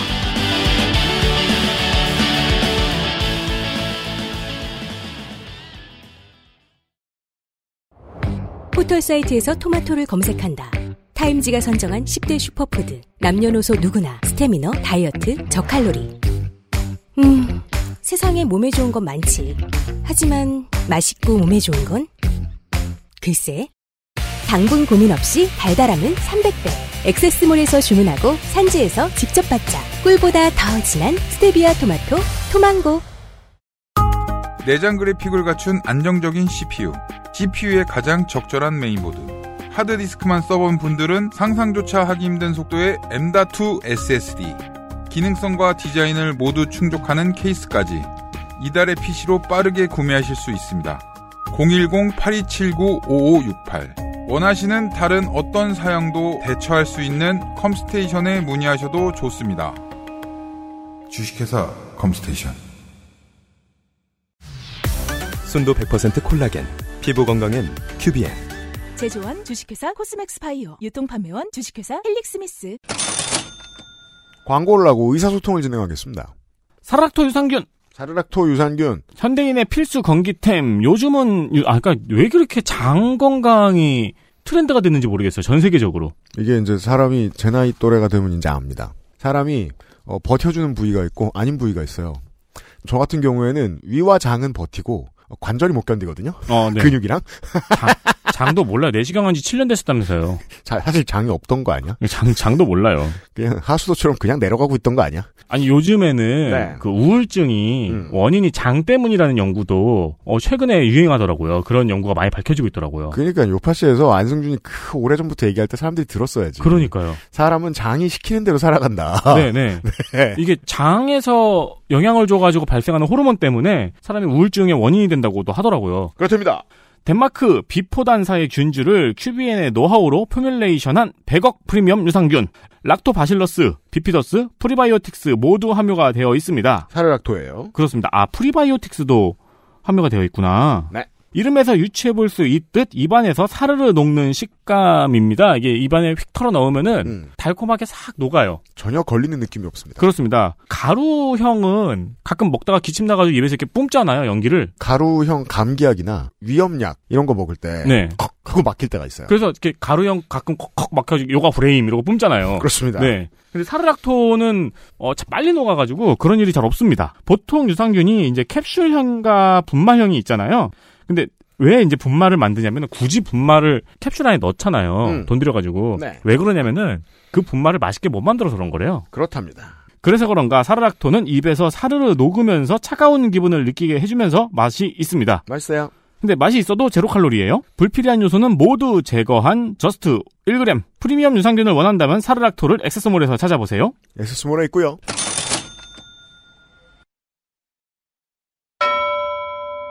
금주의 의사소통. 의사소통을 좀 진행하겠습니다. 메일이 많이 와 있었는데 그 중에 두 개를 소개해드리죠. 우선 대전에서 이찬영 씨가요. 굳이 후기를 쓰는 이유는 코로나 시국의 대응에 대한 아카이빙에 대해 말씀들이 너무 가슴에 와서 비수처럼 박히는 느낌이어서 그렇습니다. 네티즌님이 찾기 어려워하셨던 서울역 회동에 대한 이야기를 저도 미국의 한 만화에서 처음 알게 되었습니다. 그리고 링크를 세워주셔서 봤어요. 네. 그 슈퍼히어로물 작화처럼 그려져 있더라고요. 그니까요. 이 중요한 한순간이 인류사에 얼마나 큰 영향을 끼쳤는지를 네. 해외에서는 주목하고 있는 사람들이 있었어요. 한국 언론이 모두 외면하던 그 순간에 말입니다. Totally Under Control이라고 검색하면 나오겠죠? 지금 서울역 회동을 검색해보니 한국의 일인데도 로이터의 기사를 인용한 기사들 뿐이더군요. 왓챠 다큐멘터리가 있네요. 그래요. 네. 그리고 해당 로이터 기사의 링크도 주셨고 이를 이용한 연합뉴스 기사의 링크도 주셨어요. 설 연휴 서울역 모인 제약사들 일주일 만에 진단 키트 승인됐다라는 연합뉴스의 기사가 하나 있네요. 당시나 지금이나 저는 이 이슈에 대해 크게 두 가지 지점에서 분노합니다. 물론 가장 큰 이유는 기자들의 수준 미달입니다. 아, 그 제가 그때 많이 화냈죠. 예, 분노하셨던 것처럼 말이죠. 하지만 그만큼이나 저를 우울하고 화나게 만들었던 건 주변에 나름 과학 공부했다는 잘난 분들이었습니다. 네티즌님께서 지적하신 형태와 조금 다르지만 전 정부가 정치적 행정적 역량을 발휘했던 방역 성과를 최대한 무시하려는 노력을 저는 당시 페이스북의 지인 및 지인의 지인들로부터 많이 보았던 것 같습니다. 저도 봤어요. 음, 많이 그렇죠. 봤어요. 네. 나름 많이 배웠다고들 스스로 주장하는 공부 노동자들. 하지만 방역 및 정치에는 저와 마찬가지로 전문성은커녕 시민적인 이해조차 없던 사람들이 이건 시스템 덕분이다. 누가 와도 똑같을 것이다. 똑같았을 것이다. 라는 식으로 마치 시스템을 버튼만 누르면 돌아가는 프로그램으로 이해하거나 등교 재개 같이 언젠가는 반드시 해야 했던 그리고 지금 생각하면 정말 필요했던 몇몇 조치들의 완화를 두고서도 이제 몇몇 개월 후면 다시 뭐라 뭐라 하며 걸어 잠글 것이다 라며 기승전 lockdown이나 주장하고 있는 꼴을 하루에도 몇 번씩이나 보았으니까요. 네. 페이스북에 어른들 막 글 쓰고 있는 거 보면 페이스북에 그 어른들이 싫어서 트위터하는 분들이 있고 음. 트위터에서 그분들이 하는 말이 싫어서 페이스북 하는 분들이 있고 그렇죠. 그렇죠. 양쪽의 이야기 다 보고 있으면 그런 것 같아요. 이 시사라는 게, 두 시간 동안 쓸 짧은 글들을 5년 동안 쓰는 MLB 파크 같은 우리나라 저 야구 게시판 같은 그런 느낌이랄까요? 음. 1위 1비를 한 2시간만 하면 되지. 음. 5년 동안 하고 있어요. 네. 맞아요. 큰 줄기는 보지도 못하고 오늘 본 거에 분개하느라 바쁜 사람들. 제가 맨날 얘기하죠. 웃긴 건 그런 사람들이 50대, 60대고 학위도 많고 음. 어디 방송도 많이 나오고 초빙돼서 글도 많이 쓰고 이런 사람들이에요. 그런 사람들이 저렇게까지 소인배처럼 팬케이크도 그렇게는 안 합니다. 이쪽으로 뒤집어졌다 저쪽으로 뒤집어졌다. 네. 그러니까 되게 대화에 끼고 싶은 거예요. 그게 중요한 얘기입니다. 네. 얼마 전에 유시민 작가가 조금박해 사인방과 네. 이제 박전 전 위원장 비대위원장에 대해서 이 사람들의 동인이 질투하시기다라는 지적을 했어요. 음, 음. 저는 유시민 작가의 이야기에 동의하지 않을 때도 상당히 많지만 아주 명민한 분석이거든요. 음. 인생을 유명인 정치인들과 오래 살아본 사람만 가질 수 있는 통찰이기도 했어요. 근데 수많은 되게 똑똑한 기자와 평론가들이 이 말이 너무 우습다 유시민이 말도 안 되는 말을 하고 있다면서 일부러 시간 내서 바쁘게 무시하더라고요. 상당히 분노하더라고요. 네. 묘했습니다. 그 사람들이 페이스북에 글을 쓰는 걸 보면서 너무 재미있는 그림이 이어지는 거예요. 실제로 그걸 지적하는 사람들, 유시민의 그 지적을 지적하는 사람들은 페이스북에 글을 많이 쓰고 방송에 많이 나가는 동인이 본인이 외로워서 혹은 다른 데서 더 많이 뜬 저 진행자나 저 패널이 고가워서 네. 내가 가질 수도 있는 관심을 저들이 가지는 것 같아서 화가 나서 저렇게 많은 이야기를 떠들고 있다는 게 뻔히 보이거든요. 음. 그걸 자기들의 세계에서 전혀 인정하려고 들지 않아요. 세상을 분석하는 사람은 질투도 없고 시기도 없나요? 그들이야말로 가장 많은 질투와 시기를 가지고 살아가게 고안되어 있습니다. 이 세상은. 그게 동인이라는 걸 절대 인정하려 하지 않죠. 미쳤어요. 네. 그보다 중요한 동인이 어딨다고. 니들은 돈도 많이 못 벌면서 왜 글 쓰는 짓 하고 살 먹고 사냐? 외로워서잖아. 그 요파 씨를 들으라고 요파 씨를 내가 요파 씨왜 만들었게? 정답을 모집합니다. 그 프렌즈에서 네. PB가 네. 정신과 의사 남자친구를 사귀는 에피소드가 있었죠. 네. 그 에피소드의 결말이 한 단어로 끝나죠. 응. I hate that guy. 그죠. 날 분석해? 아, PB가 아니고 모니카였나? 모니카였던 것 같아요. 어, 네. 네. 너무 오래돼서 기억나지 않아요. 알란. 우리 이제 다른 드라마 얘기하자. 전 집에서도 계속 틀어놔요. 스타랑 프렌즈 얘기하면 되게 우울해져요. 아, 이제 그럼 빅뱅 이론을 볼까? 최대한 요즘 걸로 가자. 시스템은 돌릴 의지가 있는 이들이 돌릴 수 있다는 게 명백해지고 있고 등교 재개로 인한 코로나의 폭증은 없었지만 그런 말을 후회하거나 반성하는 사람을 단 한 명도 보지 못했습니다. 이 지식 노동자, 미디어 노동자들을 보고 사람들이 가장 분노하는 영역 중에 하나입니다. 틀려놓고 잘못했다고를 안 해요. 내일 방송, 어제 방송은 어제 한 말로 끝난다고 생각해요. 음, 맞아요. 제가 이 미디어 노동자들에 대해서 저도 가장 그 점을 분노합니다. 지들이 하는 말이 사회에 영향을 미치지 않을 거라는 전제로 살아가요, 이 새끼들. 놀랍죠? 근데 미디어에서 떠든다고? 근데 진짜 영향 안 미치면 우울증 걸릴 거면서? 앞뒤가 안 맞죠? 네. 태도상. 네. 근데 열이면 아홉 명이 그렇게 생각하고 살아가요. 아이 뭐 내가 대단한 사람이라고. 넌 대단한 사람이야, 야. 음. 그 자리까지 나와서 평론을 하고 있고 칼럼을 쓰는데 네가 대단하지 누가 대단해. 지가 대단하면 말 조심을 하라고. 말 조심을 못했으면 사과를 하고.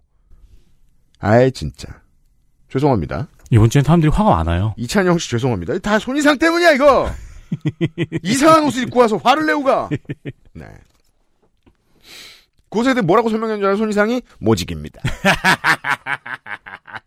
따뜻합니다.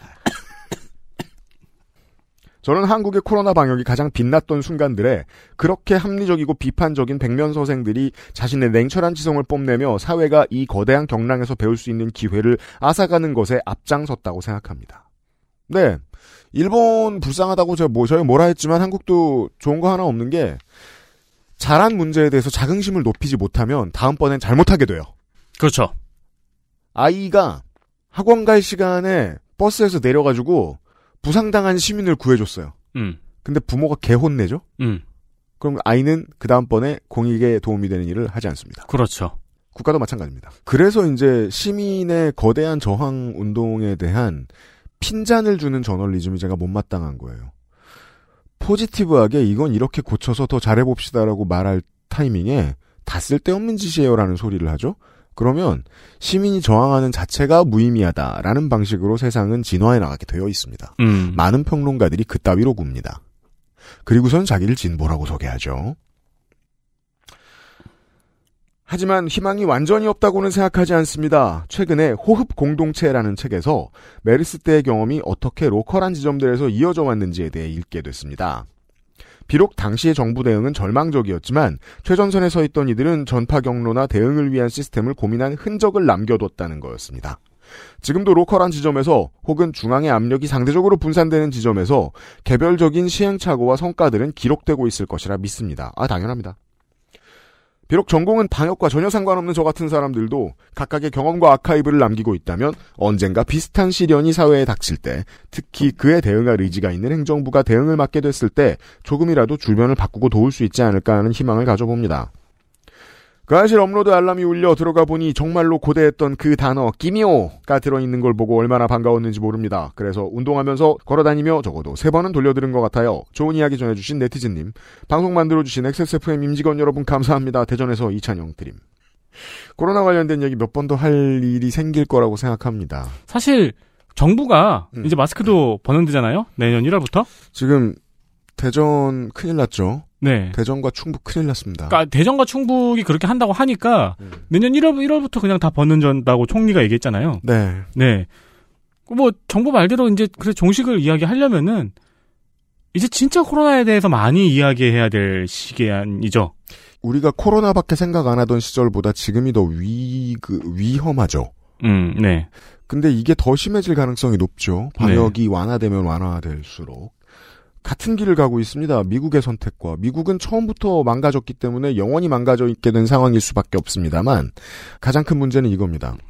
보수 지지자 위주로 많이 죽습니다.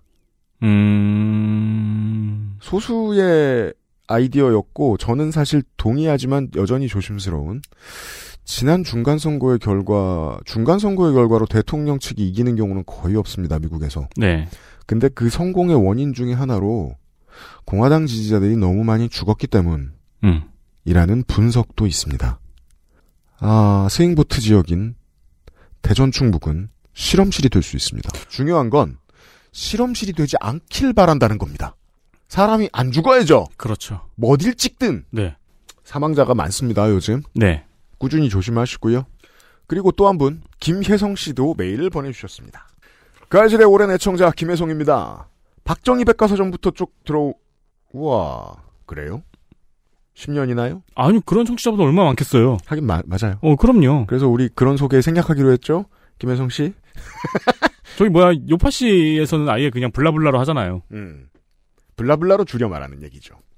많은 걸 배우고 느끼고 있습니다. 좋은 방송 만들어 주셔서 감사합니다. 항상 응원하고 있고, 오랫동안 같이 해주시길 바라고 있습니다. 오늘 방송에서 이대남, 과로, 단순히 연령이 아닌 공정과 상식을 이유로 극우적 생각을 가진 사람들을 포괄한다고 했을 때, 과로에 대한 코멘트에 대해 혼란스러워 후기를 남깁니다. 저는 스스로 정치 성향을 말할 때 단 한 번도 우파라고 생각해 본 적이 없습니다. 노동복지법 제도 등 많은 부분에서 저의 생각은 정치적으로 좌파였다고 생각합니다. 그런 점에 있어 제 부족한 지식이나 식견을 그 알씨를 통해 많이 넓힐 수 있었습니다. 하지만 이대남 집단의 가치인 공정과 상식의 문제를 대하는 그 알실의 스탠스가 혼란스럽습니다. 저는 이대남에 속하고 상식, 과로, 이성, 과로를 중시합니다. 그러나 최근 저 같은 생각을 일배, 극우, 백래시라 취급하며 부정적으로 평하는 진보 평론가들의 말을 들으면 이해가 되지 않고 답답하기만 합니다. 오늘 하신 방송에서 제가 고민하는 부분을 말씀하셨습니다. 480회의 마지막 코너에서 이준석 대표의 이야기가 나왔습니다. 저는 남성을 잠재적 가해자로 취급하는 페미니즘의 시각에 대한 반박으로 미국의 흑인 범죄를 빗댄 것은 좋은 반박이었다 생각했습니다. 이준석 대표의 주장을 비판하셨습니다. 물론 유피디님이 지적한 점은 이준석의 논리 전개 방식이지 논리 정당성이 아닌 건 압니다. 그러나 이후 이대남의 공정과 상식이 국민의힘이 주장하는 가치라 하셨습니다. 최근 이대남이 주장하는 공정과 상식을 일베나 극우의 사고로 취급하는 현상을 저는 이해하지 못하겠습니다. 전장현의 문제의 경우도 초기에는 이준석 대표만 공정과 상식을 이유로 공격했습니다. 하지만 나중에는 이대남과는 거리가 먼 덕후 커뮤니티에서도 전장현의 시위에 대해 부정적 입장을 보이며 시위를 반대했습니다. 이 현상을 일베 극우로 정의내리는 것으로 끝내도 되는 겁니까? 단순히 소수자라는 이유로 잘못을 지적당하면 정치적 입지가 줄어들 수 있다는 이유로 비판에 대해 면책되어야 한다고 생각하지 않습니다. SPC 사건 관련해서는 일배적 사고를 하는 펜코에서조차 사측을 비판합니다. 몇몇 사측을 대변하는 사람들의 잘못을 지적한다고 하여 이대남 현상을 이해할 거라 생각지 않습니다. 대부분의 진보 대한 미디어들이 비난하는 이대남의 공정과 상식에 대해 진보에서 제대로 된 분석조차 못하고 있다고 생각합니다. 오늘 국회 선진화법을 설명하시며 하셨던 말씀같이 주장이 나오기 전까지의 원인에 대해 말하지 않기 때문입니다. 이런 진보 진영의 이대남 홀대가 이번 대선에서 20대 남성들의 보수화를 불렀다고 생각합니다. 이해조차 못하는 이대남의 대변자를 이준석 대표가 자칭했고 좋든 싫든 그 의견을 정책에 넣었으니까요. 이대남의 한 사람으로서 제 생각의 방향성이 혼란스럽습니다. 지금까지는 스스로 진보의 가치를 추구한다 생각했지만 진보 진영의 이대남 몰 이해가 계속된다면 다음 선거에서는 어떻게 해야 할지 모르겠습니다. 단순히 제 생각이 틀렸다고만 말하는 진보 인사들의 말을 따라가야 할지 제 논리를 따라가야 할지 고민됩니다. 그래서 그 알실이 이대남 관련 에피소드를 다뤄줬으면 하는 바람이 있습니다. 이대남이 주장하는 논리에 대해 분석하고 평론하는 내용을 듣고 싶습니다. 자세한 내용을 쓰고 싶으나 글 재주가 부족해 두서없는 내용만 쓰는 것 같아 죄송합니다. 이런 불편한 내용으로 첫 후기를 작성해 송구합니다. 애청자로서 항상 응원하고 있습니다. 네. 김혜성 씨 감사합니다. 네. 아, 제가 뉴스 아카이브에서 전해드린 소식이었잖아요. 그렇습니다. 진중권 씨와 이준석 대표의 설전. 음. 근데 거기서 제가 이준석 대표의 발언에 대한 진중권 교수의 반박을 전해드리지 않았더라고요. 음. 네. 어, 이준석 대표가 젠더 폭력에 대해서 흑인 범죄 비율의 예를 들어서 음. 그럼 흑인을 잠재적 가해자로 설정해도 되는 것이냐라고 음. 했을 때 음. 진중권 교수는 미국에서 흑인의 범죄율이 높은 것은 흑인들이 사회적 빈곤층을 이루기 때문이라고 하면서 음. 그래서 나온 결론이 흑인 계층의 사회 경제적 지위를 평균 수준으로 높이고 남아있는 인종차별을 철폐하자는 것이라고 반박했습니다. 네. 네. 이게 정석적인 답변입니다. 근데 굳이 저희가 이 말씀을 전해드리는 게, 음. 어, 저번에 안 전해드려서 전해드리는 거지, 네. 저희가 뭐 진중권 교수를 지지한다거나, 굳이 그걸 설명해. 네. 아니면 김혜성 씨가 네. 저희 청취자인데, 음. 이준석 대표를 지지하면 안 된다는 의미는 아닙니다. 그럼요. 어, 유구한 그 알실의 역사. 제가 우리 김준표 국회의장을 참 싫어하죠. 둘 다 싫어하시죠?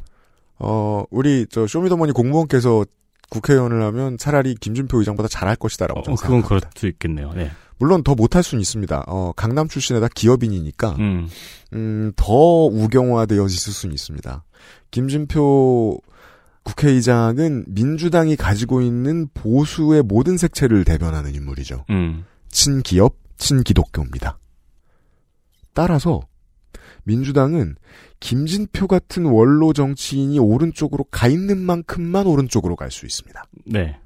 그 정도 오른쪽에 있는 민주당 국회의원들 있죠. 뭐 국회의원 아닙니다만 뭐 박영선 전 장관이라든가 음. 예 오른쪽 인사들이 있습니다. 어 저는 싫다고 합니다. 하지만 그가 당 내에서 가장 오른쪽을 형성하고 있기에 더 오른쪽이 들어오지 못하게 하는 걸음망의 역할도 합니다. 음. 우리 청취자 여러분들 중에 영통에 계시는 분들, 김준표 의원 지지하는 분들 많습니다. 나는 충분히 보수적인 사람인데 민주당을 지지하는 분들을 품는 데에 김준표 같은 원로 인사가 필요하고 호남에 있는 무늬만 왼쪽인 정치인들도 잘 쓰입니다. 그렇죠. 그리고 저희가 SPC 방송을 다루지만 사업장의 사정이나 여러 가지 고려 요건 때문에 한국노총 조합원인 분들도 계실 거예요. 당연합니다. 네. 왜냐하면 바위에 계란을 치는 것보다 그 계란으로 열심히 빵만 만드는 쪽이 훨씬 자기 인생에 합리적이니까. 그렇죠. 합리적인 선택을 한 사람을 보고 뭐라고 할 수 없습니다. 비합리적인 시스템더러 뭐라고 할 수는 있지만 모두가 그와 싸울 수는 없습니다. 음. 불가능합니다. 네. 저는 이제 뭐 이준석 대표의 안위, 그가 무엇을 대변하는지에 대해서는 대단한 관심이 없습니다. 제가 관심 있는 건 김혜성 씨가 마음의 평온을 찾는 것 뿐입니다. 김혜성 씨의 글에서 본인이 하나쯤 지금 발견하셨는지 모르겠습니다. 이대남이라는 실체가 분명치 않은 집단과 본인을 자꾸 동일시하고 계시죠. 음. 이건 정치를 바라보는 모든 개인의 불행의 씨앗입니다. 나를 어떤 계층으로 밀어 넣을 때. 이걸 가장 많이 하면, 그리고 어떤 부분에 대해서 개혁이 안 됐으므로 저 새끼와는 대화할 수 없다라는 태도를 여러 번 반복하면, 한국에서는 가장 좋은 사례가 있죠. 털프가 됩니다. 네. 털프가 무엇인지는 김혜성 씨도 아시고 계시리라고 생각합니다. 뭐예요? 드립니다. 음, 음. 네. 네. 순 제가 방금 퓨어 퓨어 제가 방금 안 물었으면은 분명히 댓글 달렸어요. 아 그래요? 네. 제가 충분히 설명 퓨어 네. 아 정확히는 이제 어, 처음에는 이제 좌측의 가치를 퍼뜨리는 사람들로 보였지만 선택과 구분이 잘못되었기에 극우가 되어버린 음. 인물, 그러니까 사람들 혹은 이제 어떤 집단을 표현합니다. 터프라는 말은. 네. 최근에는 이제 국민의힘에 들러붙었죠. 일부가. 음. 네.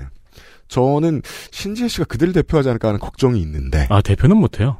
뭐, 본인도 뭐, 아직 젊은데 뭐, 뭐 하긴 해야 될 거 아닙니까? 그 다음에 갖고. 어떻게? 그러니까 뭐 저 저 박노자 교수의 표현에 의하면 영혼을 한 번만 팔 수 있는데 팔았고 음. 웃자. 어떤 오류냐? 보세요. 김혜성 씨가 생각했을 때도 이대남은 실체가 없죠.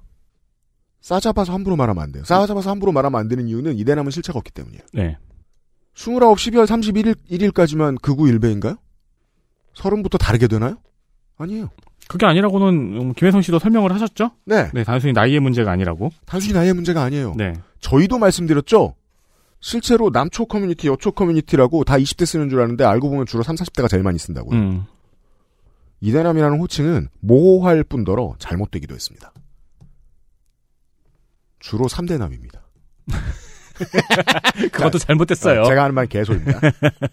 뭘 말씀드리고 싶은 거냐면 싸잡아서 공격하는 게 잘못된 이유는 싸잡는 것도 잘못됐기 때문입니다. 네. 싸잡는 게 잘못됐으니 공격하는 것도 잘못됐죠. 근데 공격당하는 쪽에서 싸잡아서 공격하는 게 잘못됐어 라고 생각하면서 싸잡는 걸 해요. 그럼 양쪽 다 잘못하게 됩니다. 음. 싸잡히지 마세요.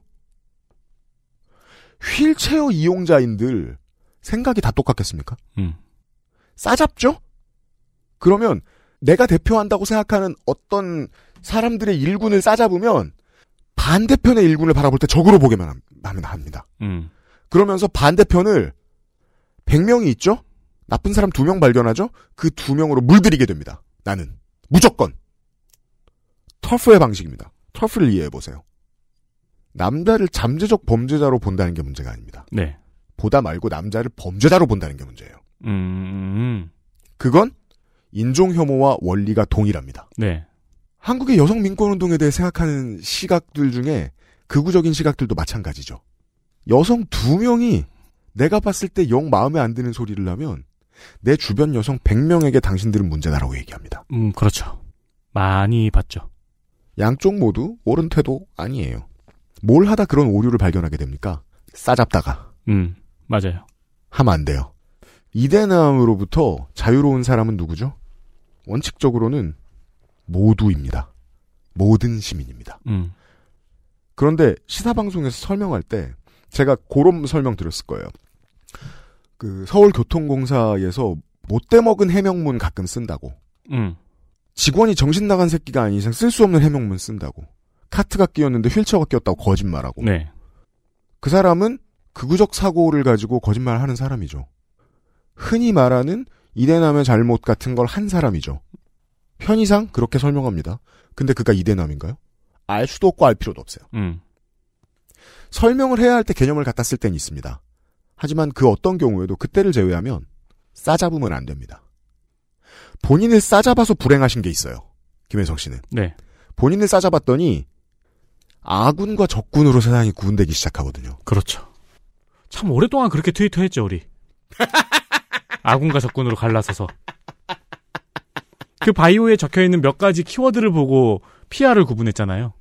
사람 사는 세상이라든가 뭐. 시민사회 운동하는 분들이 이 문제에 있어서 철들기가 쉽지 않아요.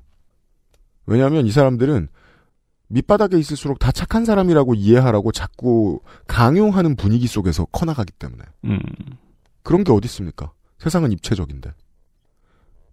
한 개인도 여기 가면 저기 가면 천사인데. 네. 그들을 묶어서 그래 저기 야학 봉사 7년째 하는 선생님 이대남이야? 라고 해석하면 그게 어디에 도움이 돼요? 맞아요. 무슨 수로? 왜냐하면 처음부터 끝까지 나왔던 진보 진영이 이대남은 홀대했고 이대남은 보수화됐고 그래서 표를 어디에 주기로 했고 이 모든 게 싸잡았기 때문에 나올 수 있는 스토리보드거든요. 그걸 풀어 헤쳐야 됩니다. 그걸 자꾸 묶으려고 드는 게 정치평론이에요. 그 점에 있어서는 김혜성 씨가 지적하신 진보만 문제가 아닙니다. 음. 보수도 마찬가지예요. 음. 싸잡으면서 이대 열을 그렇게 만들어냈거든요. 음. 자, 뒤집어서 얘기해 봅시다. 7에서 8% 지금도 윤석열 대통령을 지지한다고 나오는 20대 여성 응답자는 뭐 어떤 사람들이 이대녀 아니에요? 6, 70% 정도 지금 윤석열 대통령을 지지하지 않는다고 말하는 20대 남성들은 뭐 이대남 아닌 거예요? 아니죠. 다만 지지하는 사람들도 이대남 아닙니다. 네. 아니에요. 그걸 손희상 선생하고 얘기했던 겁니다. 386이라고 지정하고 싶었던 욕망은 어떤 새끼가 가지고 있었느냐. 그 욕망을 처음 가진 새끼는 있어요. 반드시. 어느 세대에나 늘 있어요. 다만 그의 얘기에 너무 많이 휘둘리면 안 된다는 겁니다. 조선일보가 어떻게 386을 지정하고 그걸 분위기를 만들어서 이미지를 이렇게 만들고 더럽혀 왔는가? 진중권 이거 열렬히 이용했죠. 왜 때문이죠? 질투예요. 싸잡고 싶은 욕망은 언제 생깁니까? 보통 질투하고 배 아플 때 생깁니다. 저 새끼들은 하여간 점점점. 네. 그래서 나타난 오류 중에 하나가 얼마 전에 목격을 한 건데 음. 국민의힘 보수정당을 지지하는 성소수자 분들도 많아요. 많아요. 그러면 이제 그런 분들 계시면 어 성소수자인데 어 성소수자도 자신의 이슈만 이슈가 아니잖아요. 가족도 있고 국방이 걱정되고 경제가 걱정되고 게이 형님이요. 음. 근데 코인충이야. 그럴 수도 있죠. 그리고 부모님이 자꾸 나한테 맨날 목돈을 줘. 근데 그럼 그- 난 2번 찍습니다. 그렇다고 생각을 하면 되는데 이 싸잡는 거에 익숙해진 시각을 가지면은 성소수자인데 국민의힘을 지지한다라는 말을 보자마자 그렇게 생각을 해요. 아 성소수자도 버린 민주당. 내가 레즈비언이요. 근데 내가 기업주고 도저히 지금까지 너무 회계를 주먹구구로 해서 500인 이상 사업장이 됐을 때 그 많은 관련 노동법을 난 다 못 지키겠어. 그럼 2번을 찍어야 되죠. 음 그렇죠. 그리고 난 노조가 생기는 건 죽어도 이 농담 못해. 당연히 2번을 찍어야 되는 거죠. 그럼 이런 말도 나쁜 말이죠. 이찍. 이찍은 농담으로 많이 씁니다. 저도. 네. 왜 못해요? 농담으로는 못 쓸 말은 없습니다. 세상에. 그렇죠. 농담은 다 해도 돼요. 다만 정치로 서로를 혐오할 때 이직은 좋지 않아요. 그 어떤 경우여라도. 그건 진보 정당 지지자가 일찍이라고 놀릴 때하고 똑같거든요. 아니 그러니까 분명히 근데 나는 이직이면 평생 이직으로 사나? 그렇지도 않잖아요. 제가 제일 싫어하는 모먼트인데 분명히 무슨 용어가 생겨요. 싸잡는. 음. 그 용어가 처음에 생기는 순간이 있어요. 전 그때마다 약간 진절머리가 나거든요. 그 용어가 생겼을 때 그 용어를 열렬하게 소비하고 싶어하는 심리가 발동이 바로 되는 거잖아요. 자, 김혜성 씨의 문장을 한번 보죠. 마지막 부분에. 이대남이 주장하는 논리에 대해 분석하고 평론하는 내용을 듣고 싶습니다. 여기서 주어 이대남의 개념이 없음을 혹은 없는 게 옳음을 제가 말씀드렸죠. 그러면 이 모든 내용이 쓸모 없어집니다. 음. 이걸 제가 왜 분석해야 됩니까?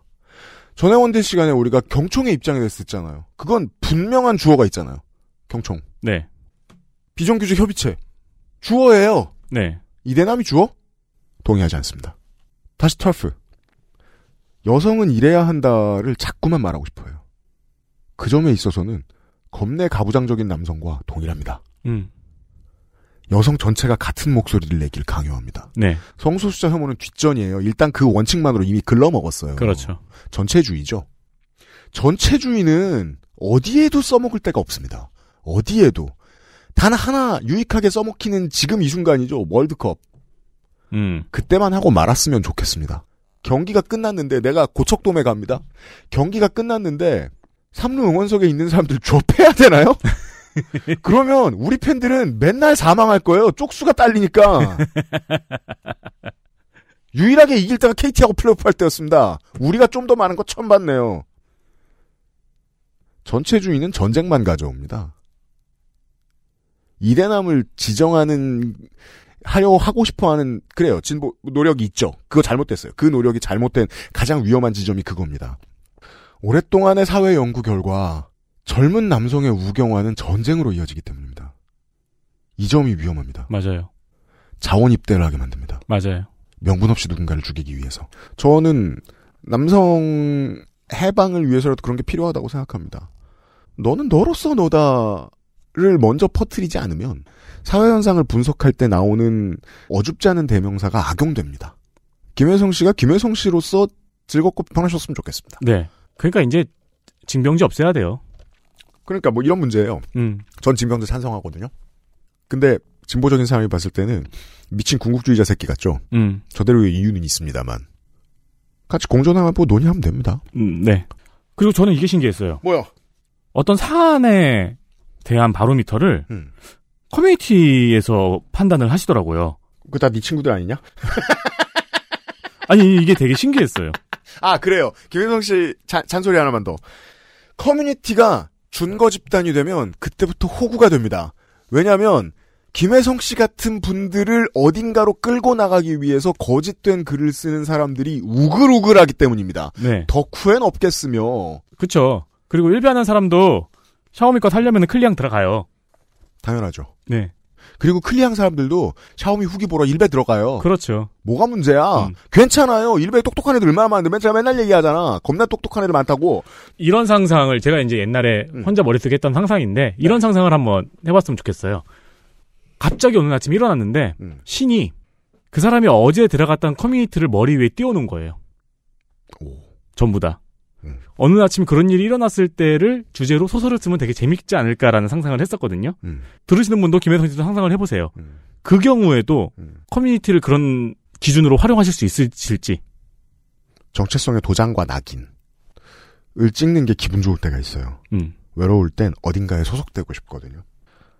저는 그 마음과 최대한 많이 싸워야 한다고 생각합니다. 소속은 신중하게 돼야죠. 제가 회식 안 하고 싶어 하는 이유도 그거거든요. 소속감 많이 가지지 않길 바래서. 우리 방송에 나오고 회사에서 일하는 사람들이. 소속감은 쓸모 있는 곳에 많이 쓰이는데 그만큼 많은 갈등을 야기시켜요. 근데 하도 안 해서 네. 임- 임직원들이 이제 종종 한번 먹자는 얘기가 먼저 나오고 있어요. 어제 오늘 일은 아니죠. 네. 그럼 저는 막 되자는 핑계를 대죠. 현상이 너무 멀리 살고 이러면서 저도 저대로 그런 문제의 잘못은 있는데요. 하여튼 우리 청취자 여러분들께 늘 간곡히 부탁드리는 지점입니다. 외부에서 저도 준거를 찾을 수밖에 없어요. 저도 버트랜드 러셀의 책이나 유발 하라리의 책을 읽으면서 내가 빈 부분을 찾을 수 있기를 내가 생각하지 못한 부분에 대한 더 중요한 견해를 얻을 수 있기를 기대할 때가 있어요. 그렇게 사람 기대게 만드는 지성들도 있죠, 때로. 음, 그런 생각하면서 볼 때도 반대로 생각하게 됩니다. 준 거를 찾으려는 노력은 저는 소금이나 후추 같다고 생각해요. 아주 조금만 들어가면 돼요. 그걸 왕창 쳐놓고 할 수 있는 건 없어요. 소금구이 새우가 있지 않냐고요? 굽고 다 치우는데요, 소금은? 음. 준 거를 찾으려는 노력은 결국 허망함과 외로움으로 보상으로 돌아올 수밖에 없습니다. 커뮤니티를 많이 쓰는 사람의 정신이 피폐해질 수밖에 없는 이유이기도 합니다. 김혜성 씨 감사드리면서 네. 이찬영 씨와 김혜성 씨 두 분께는 커피 비누에서 보내드리는 더치커피. 더치커피. 혹은 티셔츠. 티셔츠. 등등을 보내드릴 수 네. 있습니다. 티셔츠를 원하시면 사이즈를 알려주시면 되겠습니다. 음, 네, 그렇습니다. 2016년에 나온 티셔츠입니다만 아직 짱짱하게 잘 보관되어 있습니다. 그렇습니다. 잘 보관되어 있죠. 목도 잘 졸라요. 그것은 알기 싫다. 482회를 마무리하겠습니다.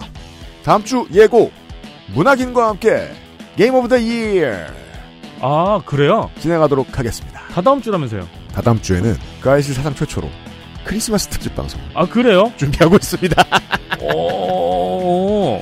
크리스마스 특집이면 누가 나와야 되죠? 충실한 신실한 기독교인이 나와야 되죠. 그렇겠죠. 신실한 종교인을 모셔서 신실한 시간을 갖도록 해. 누구지? 일단 너나 성갑은 아닙니다. 그러니까 우리 둘밖에 없는데 누구지? 신실하다기엔 너네는 요새 교회 안 가잖아요. 어, 그렇죠. 아니, 그리고 농축산인도 네. 세례명이 있잖아요. 아 그죠 성당 안 가잖아요. 크리스마스 특집 방송이 준비되어 있고, 있고 다음 주에는 어, Game of the Year 음. XSFM GOTY가 준비되어 있고요. XSFM Game of the Year의 선정 원칙이 다른 매거진들하고 좀 다른 점이 있습니다. 네. 지금 나왔으면 뽑기 좀 그렇습니다. 왜냐하면 다 평론하면 스포니까요. 어, 그렇죠. 그리고 해외에서 먼저 나오고 한글판이 좀 늦게 나왔다. 그랬을 때는 후보로 또 넣어줍니다. 음, 음. 네, 완성도를 이제 한국어 사용자들이 정확히 이해할 수 있는 시점을 맞춰서. 그렇죠, 그렇죠. 네. 이런 기준들을 가지고 수많은 선정위원들이 선정을 해서 어, 위원장이 다음 주 이 시간에 XSFM Game of the Year 소개해드리도록 하겠습니다. 위원장이 요즘 너무 신났어요. 위원장 정신 나갔어요. 아니, 그, 저기, 그 영상 하나 올렸다가 지금 누가 뭐라고 좀 해줘요. 네, 폭주하고 앉았어. 조회수 5만 넘겼다고. 최근에 창업을 한 네. XSFM 올해의 게임 선정위원장과 함께 XSFM Game of the Year를 만나보도록 하겠고 아니, 본인이 네. 맨날 하는 방송이 그보다 훨씬 많이 듣는데? 어, 주말에는 이번 주말과 다음 주말일 겁니다 아마 어, 올해의 마지막 헬마우스 코너로 음. 준비를 하도록 하겠습니다. 그 고민이 되게 많았던 게 12구 참사 이후에 헬마우스님하고 되게 여러 가지 긴 대화를 좀 나눠봤는데 네. 어, 정리하기가 쉽지 않았습니다. 아, 근데 헬마우스 코너가 주말 코너라고요? 주말에 만나겠습니다. 1회? 아니요, 그 다음 주에 나가겠죠. 아, 그렇구나. 헬마우스 한 시간만 하고 갈 리가 없기 때문에. 그러니까요. 네. 음, 헬마우스 코너로 인사드리도록 하겠습니다. 올해 마지막 XSFM의 콘텐츠들 엄청 빵빵합니다. 기대해 주십시오. 483회 인사드리겠습니다. 윤세민 에디터하고 유승균 PD였습니다. 그것은 알기 싫다예요. 안녕히 계세요. XSFM입니다. I D W K